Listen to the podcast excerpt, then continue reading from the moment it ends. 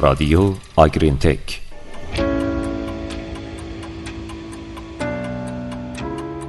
سلام به شما همراهان خوب رادیو آگرین تک. دعوت می‌کنیم در اولین شنبه آذر ماه با پادکست این هفته ما همراه باشید.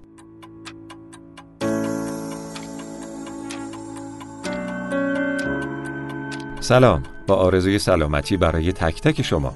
اگه خاطرتون باشه در پادکست قبلی در مورد ارتباط بین رفتار خوردن و نشخار گاوها با بیماری های دوره انتقال صحبت کردیم. یکی دیگه از رفتارهایی که می‌تونه به عنوان شاخصی برای رفاه گاوها و پیشبینی وقوع بیماری ها مورد استفاده قرار بگیره رفتار استراحت و خوابیدن گاو هاست که در این پادکست دربارهش صحبت می‌کنیم. صدای رادیو آگرینتک در دوره پیرامون زایش رفتار استراحت گاوها دچار تغییر میشه. در نزدیکی زایش گاوها مضطرب میشن و استراحت خودشون رو کم می‌کنن که احتمالاً به دلیل عدم آسایش مرتبط با فرایند زایشه. زمان ایستادن در روزهای منتهی به زایش یعنی یک روز قبل تا یک روز بعد از زایش دو ساعت نسبت به ده روز قبل از زایش و یک ساعت نسبت به ده روز بعد از زایش بیشتره. همینطور تعداد وعده های ایستادن در روزهای منتهی به زایش حدود 80 درصد بیشتر شد. بله این موضوع نشونه اینه که توجه ویژه‌ای باید به آسایش گاوها در جایگاه زایش کرد. به خصوص به دلیل تغییرات زیادی که گاوها در این زمان در پوزیشن خودشون ایجاد می‌کنن در مورد بستر جایگاه زایش باید مراقبت زیادی کرد.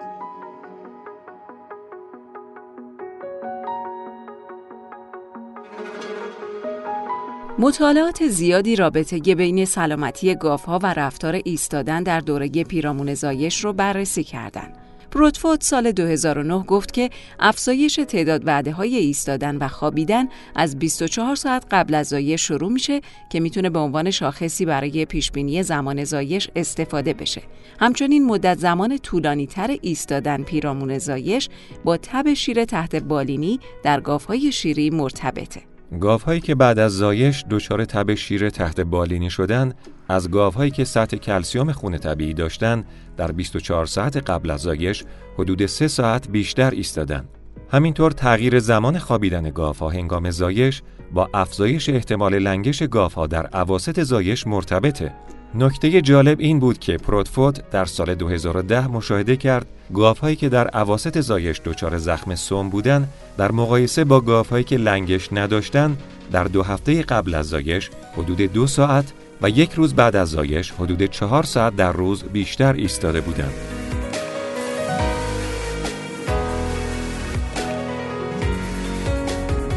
علاوه بر بیماری ها عواملی مثل تراکم بالا و یا طراحی و نگهداری ضعیف استال ها باعث افزایش زمان ایستادن میشه. در مجموع تحقیقات گویای اینه که تغییر مدت زمان ایستادن ممکنه با درد بیماری و عوامل مدیریتی مرتبط باشه پس میشه با اندازهگیری میزان خوابیدن و استراحت گاوهای شیری در دوره انتقال از وضعیت سلامت و احتمالاً وجود ناهنجاری های متابولیکی یا مشکلات مدیریتی اطلاعاتی به دست آورد و در پیشگیری و یا رفع این موارد اقدام لازم رو انجام داد. پینیرو و همکارانش سال 2019 تحقیقی در سه گله با 1100 گاو انجام دادند و فعالیت استراحت در دوری انتقال و ارتباط اون با میزان NEFA رو بررسی کردند. نتایج نشون دادن که مدت زمان خوابیدن کمتر از 10 و یا بیشتر از 15 ساعت باعث افزایش NEFA به بیش از 400 میلی اکیوالان در لیتر میشه. گروه علمی کشاورزی محسنیان گاوهای مبتلا به کتوز نسبت به گاوهای سالم در شش روز اول شیردهی زمان خوابیدن بیشتری داشتند. همینطور مدت زمان خوابیدن در چهارده روز اول بعد از زایش با کتوز رابطه مثبت خطی داشت و نشون داد به ازای هر ساعت افزایش در زمان خوابیدن از 8 تا 15 ساعت احتمال ابتلا به کتوز 3.7 درصد بالاتر میره. همینطور گاوهایی که قبل از زایش بیشتر از 15 ساعت در روز خوابیده بودند بیشترین سطح NEFA رو بعد از زایش داشتن.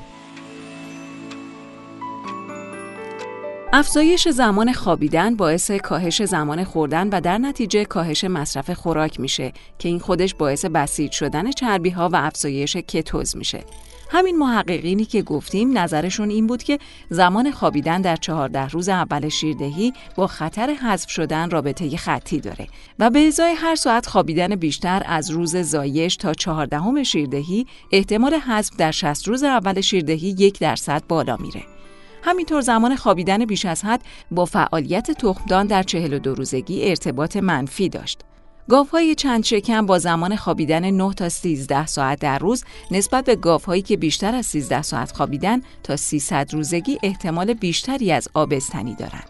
همینطور در این تحقیق گاوهای بیمار نسبت به گاوهای سالم تعداد روز بیشتری طول کشید تا آبستن شدند.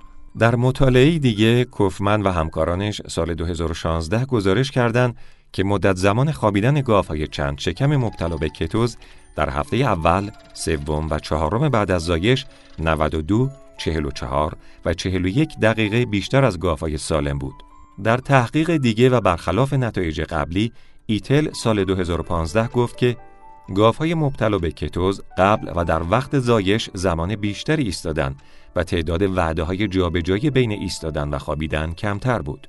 گاوهای مبتلا به کتوز حاد نسبت به گاوهای سالم دو دو دهم ساعت در هفته قبل از زایش یعنی چهارده و چهار دهم در مقابل دوازده و دو دهم دقیقه در روز و چهار و دو دهم ساعت در روز زایش یعنی 17 و 6 دهم در مقابل 13 و 4 دهم دقیقه در روز بیشتر ایستادند. همینطور گاوهای مبتلا به کتوز تعداد دفعات ایستادن بیشتری داشتند که طول هر دفعه ایستادن بیشتر از گاوهای سالم بود. نتایج این ها نشون میده که خوابیدن زیاد گاوها در اوایل زایش هم مثل خوابیدن کمشون نشونه بیماریه و باید به عنوان یک شاخص پیشبینی بیماری در نظر گرفته بشه. اما متریت هم از جمله بیماری هاییه که توسط محققان مورد بررسی قرار گرفته. نیو و همکارانش سال 2018 گزارش کردند که گاوهای مبتلا به متریت دو 673 در مقابل 713 دقیقه در روز و متریت یک یعنی 588 در مقابل 654 دقیقه در روز هفته قبل از زایش نسبت به گاوهای سالم کمتر استراحت کردند و تعداد بعده های خوابیدنشون هم کم شد و تعداد بعده های خوابیدن کمتری در سه روز قبل از تشخیص بیماری داشتند. همینطور افزایش زمان ایستادن در متریت هم گزارش شده. به طور کلی میشه نتیجه گرفت که تغییر رفتار خوابیدن و ایستادن گاوها شاخصی بسیار کاربردی در تشخیص بیماری ها و مشکلات مدیریتی در گله های شیریه. استفاده از سیستم هایی که بتونه این رفتارها رو اندازه گیری کنه و تغییر اونها از میزان متوسط گله رو گزارش بده می‌تونه کمک بزرگی به بهبود مدیریت و پیشگیری از بیماری ها در گله باشه.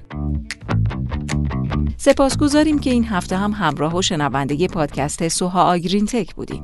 تا شنبه بعد با آرزوی سلامتی خدا نگهدار.